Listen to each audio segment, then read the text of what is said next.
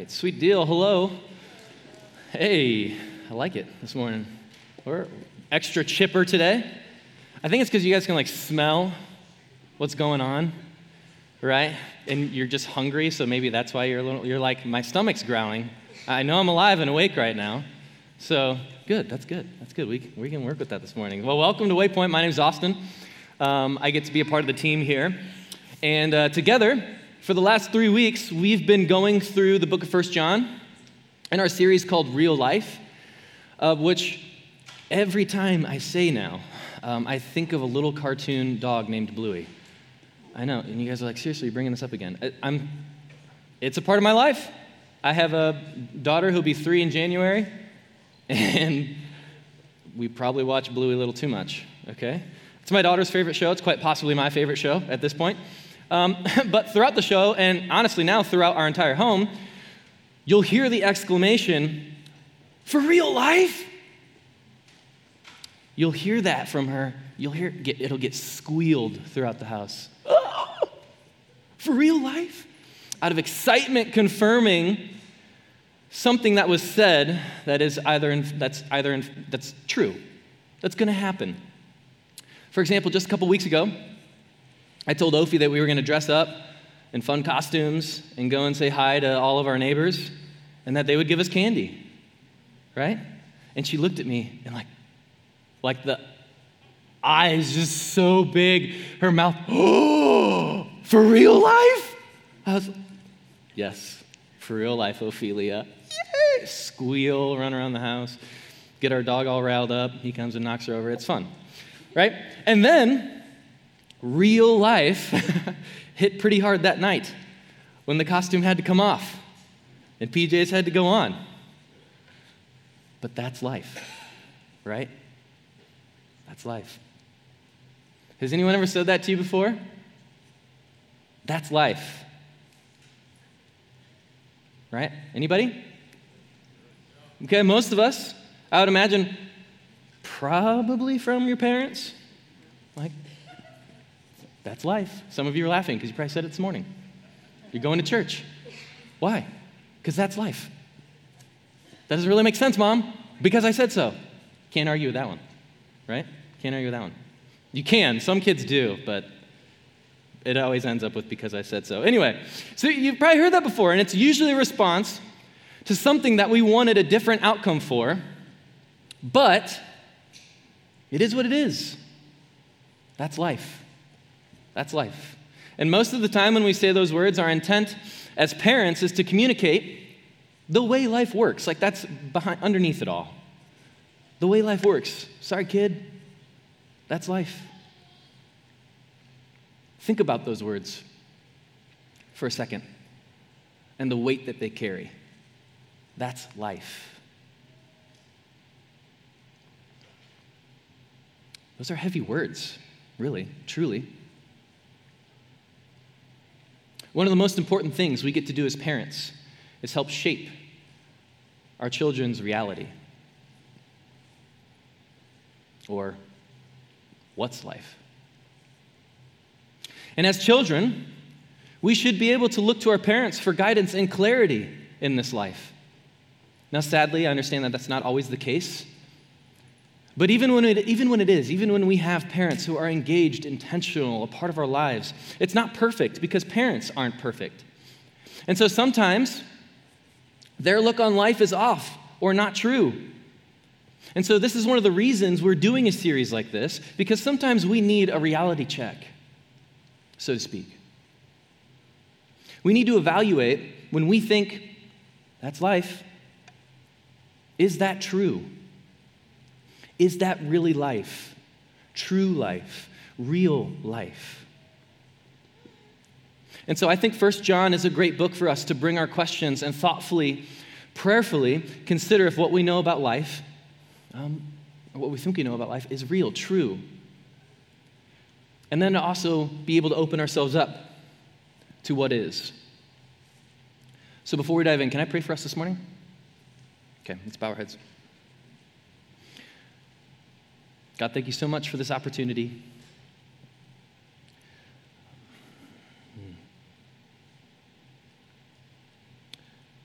for this time together today, God, truly.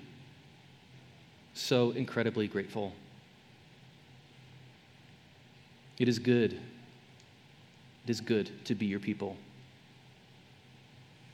to be people uh, with whom you choose to love.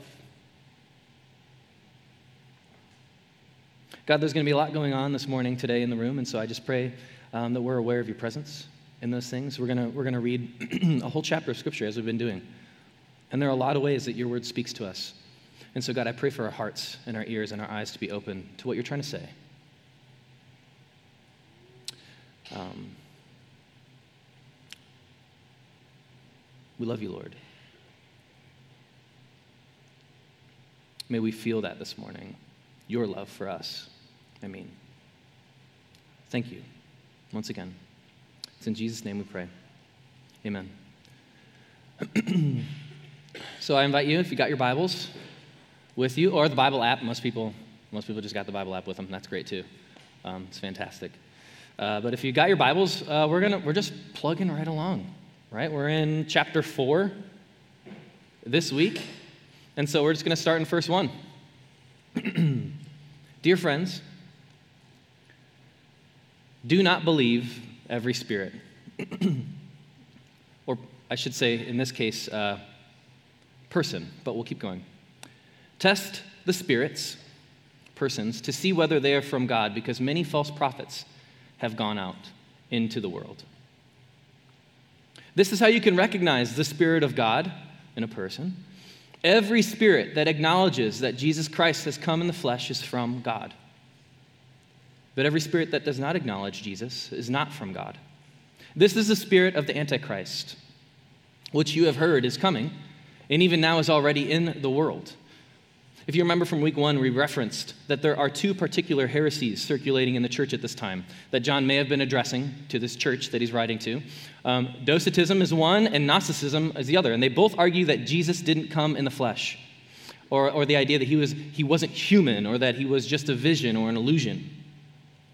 He goes on, he says, You dear children are from God and have overcome them, because the one who is in you is greater than the one who is in the world. And we've probably all heard that one before.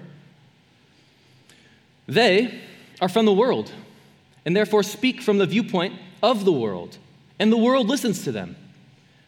We are from God, and whoever knows God listens to us, but whoever is not from God does not listen to us. This is how we recognize the spirit of truth and the spirit of falsehood. In context, what John is addressing here makes sense. Listen, if someone is saying Jesus wasn't human, or that he wasn't, or that he was only God, and, and or even doesn't believe that you need Jesus at all, they're antichrist spirits. Because they're anti-Jesus, who is the Christ who had to be in the flesh in order to overcome the flesh so that we could overcome the flesh. But John doesn't say flesh here. Although that is true, Jesus has overcome the flesh so that we might as well through him. But here John says them, so that we might overcome them, because the one who's in you is greater than the one who is in the world. And so he's referring to these antichrist spirits that are in the world.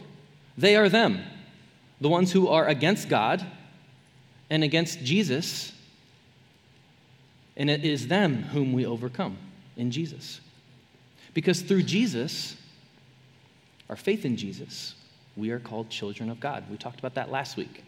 And two weeks ago, we actually talked more about that Antichrist idea. So if you, if you want to go back and look at that because you're curious about that, we're like, whoa, Antichrist in church. Getting a little crazy here. Go back and watch that. I hope it'll make more sense for you in this context, okay? Um, but if you haven't, that's, uh, this, is, this is pretty clear what John's getting at.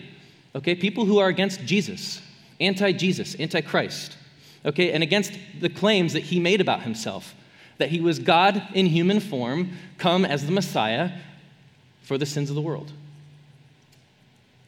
And so, because of our faith in Jesus, we are children of God. God has claimed you as his own. We're adopted into his family. In him, in Jesus, we can know the Father. We can have a parent whose sense of reality is real and true all the time. A perfect father. He never wavers or falters, he's always there for you and never fails you. When he shapes our reality, our reality is true. And so, whatever reality you had or believed before he adopted you, his is greater. His is greater than that in the world. No matter what that whatever is in your past or in your history, what that teacher said, what that parent said, what that coach said, what that preacher said, boss, friend, social media, internet influencer guru, whatever they said about you or to you, what he says about you or, and to you is real and it is true. And we can now know this because we can now know God. And we can allow him to then shape our reality. by allowing Him to say to us, That's life, kid, and show us real life. So, what exactly does now knowing God reveal about real life? And not to be, a, we're going to dive into it here, but, and I really don't mean to be a broken record. You guys can like blame John Jesus, the beloved disciple, okay? Blame that guy. Um, but but uh, yeah, we're going to, what does God reveal to us about real life here? Love. You're like, Austin, seriously again? Love? Yes. Here we go again. Real life. Our reality with God in the picture is love. And John really dives into this idea here in this next section. So, quite honestly, this is, this is such a There's a lot to this, and I would just encourage you, um, if you're following along in the scriptures, uh, lean in. Like, don't, this isn't the time to zone out. That's what I'm trying to say. Easy to do when I'm up here, I get that, but this isn't the time to zone out. Lean into this word for you. Because what he says here is very, very profound and it has immense implications for us as we root our lives in reality and God's word to us. And so I'm actually just going to read through the rest of John 4, 1 John 4, and then elaborate on a few things. So here we go. Verse 7 Dear friends, let us love one another, for love comes from God. Everyone who loves has been born of God and knows God. Whoever does not love does not know God, because God is love. This is how God showed his love among us. He sent his one and only Son into the world that we might live through him. This is love. Not that we loved God, but that he loved us and sent his Son as an atoning sacrifice for our sins. Dear friends, since God so loved us, we ought to love one another. No one has ever seen God. But if we love one another, God lives in us and his love is made complete in us. This is how we know that we live in him and he in us. He has given us his spirit. And we have seen and testified that the Father has sent his Son to be the Savior of the world. And if anyone acknowledges that Jesus is the Son of God, God lives in them and they in God. And so we know and rely on the love God has for us. God is love. Whoever lives in love lives in God. Whoever abides, another translation says, whoever abides in love abides in God, and God in them, and God abides in them. This is how love is made complete among us, so that we might have confidence on the day of judgment, which John has already talked about before. In this world, we are like Jesus.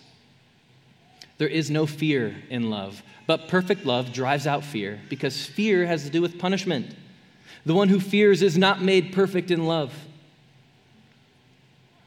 And he wraps us up. We love because he first loved us. Whoever claims to love God yet hates a brother or sister is a liar. Whoever does not love their brother and sister whom they have seen cannot love God whom they have not seen.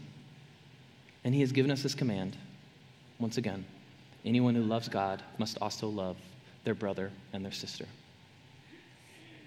Is love a big deal? Yeah. Love is kind of a big deal here. Right? I believe this passage. you know, it's funny because I, I thought, man, you know, it really makes sense to do communion on the last day of the series, right? As we're wrapping it up, like tie it up with a nice bow. Let's do that, right? And then I read through this chapter again, one more time, months ago. And I was like, no, this is it. This is when we have to come here. This is when we have to come to the bread and the cup. Because I believe this passage is at the core of everything John wants to say. Everything before this has led up to this, and everything that follows this solidifies it and wraps it up with a bow. Love is at the core of real life.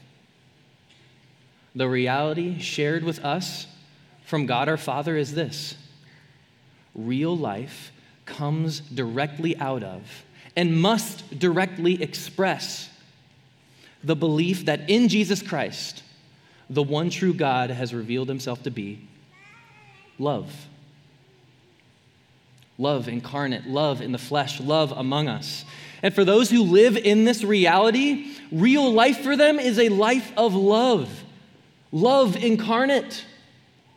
Real life for us is love in the flesh, walked out day by day.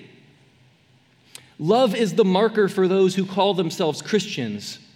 And it is not a sign only of who they are, but it is a sign of who their God is. God is love. If we are his children and we represent him in this world, then we ought to be markers of that love. Not just who we are, but it's also who God is. Love is the very essence of our reality from our Father in heaven. Not only to be loved, which is absolutely a wonderful experience, but also the extension of that love, to share that love, which sadly, sometimes it's that part of this reality that God shares with us that keeps people from truly knowing God. That's what John gets at here. Right? It's amazing when God loves us and shares his love with us. But it's rather challenging when God says, yeah, because of that, we also ought to love one another. Even more so when John says, no one has ever, like he takes it a step further and he says, listen, no one has ever seen God. But if we love one another, God lives in us and his love is made complete in us people don't really know who God is until they see it in, revealed in the life of us.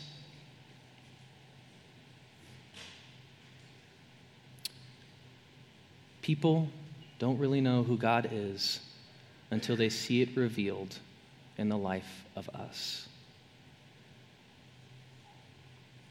God,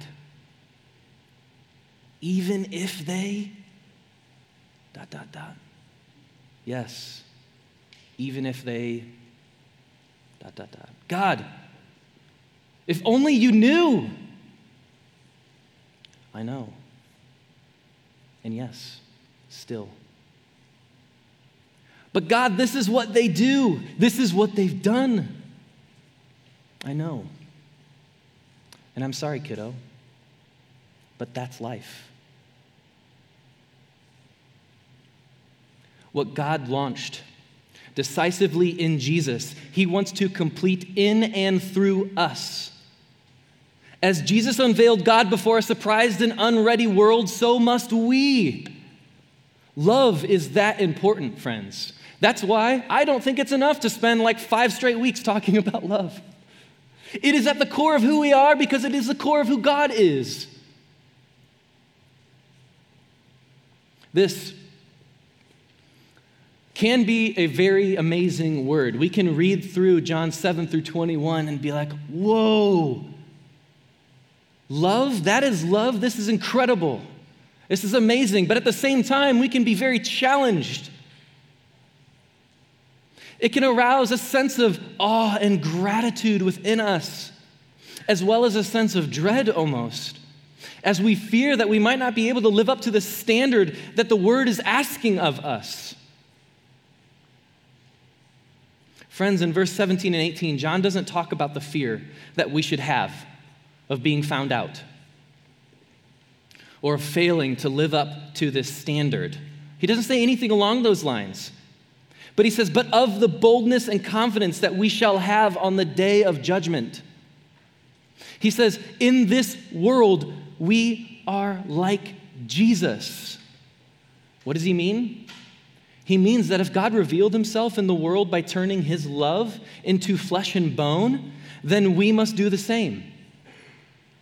We should realize that we are completing God's love.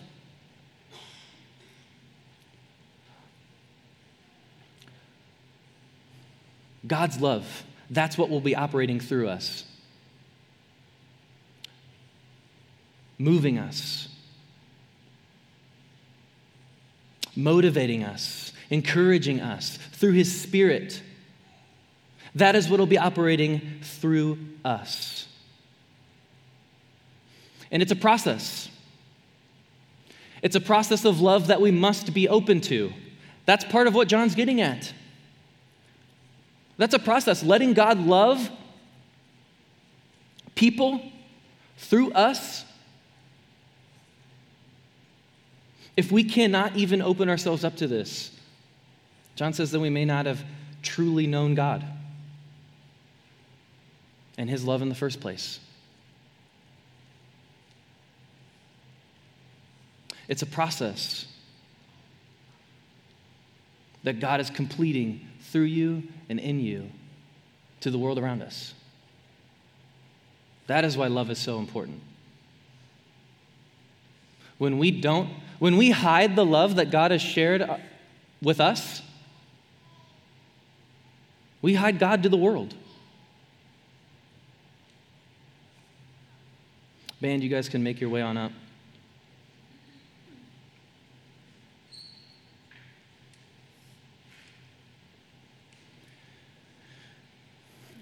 Once you learn to give yourself to others as God gave himself to us, there is nothing to be afraid of anymore. There is no fear in love. Perfect love casts out all fear. What you end up with is just a completed circle of love God to you, you to others, others back to God. Comes full circle.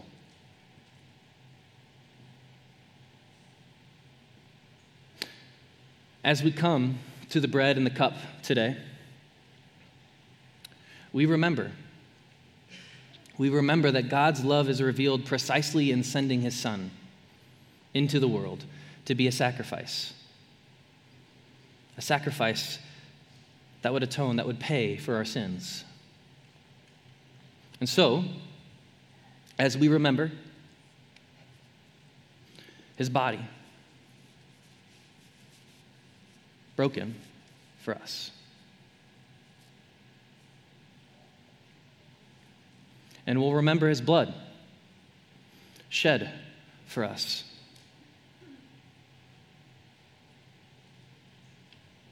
So, as we come to these symbols of a meal that God put on display for us thousands of years ago, we remember his love. When God wanted to explain in depth what the meaning of his sacrifice would be, in love, he celebrated a meal together. He gave thanks. He broke the blood or broke the bread. He gave thanks he blessed the cup and had a meal. It'd be soon after that the disciples would discover what he meant when he broke bread and blessed the cup. And I imagine, as we come to this moment today, it's an opportunity, actually. It's an opportunity for us to consider putting ourselves before the cross, gazing at the extent of which God's love has gone for us. How deep, how wide.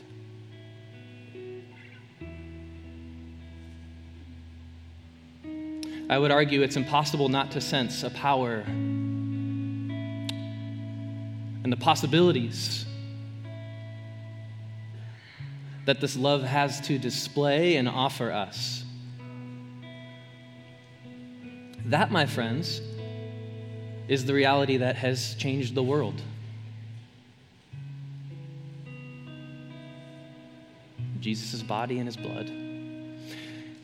It's also the reality that could still change the world if followers of Jesus would choose to make it their reality too. Real life is love. So rejoice, kid. That's life. Amen? Amen.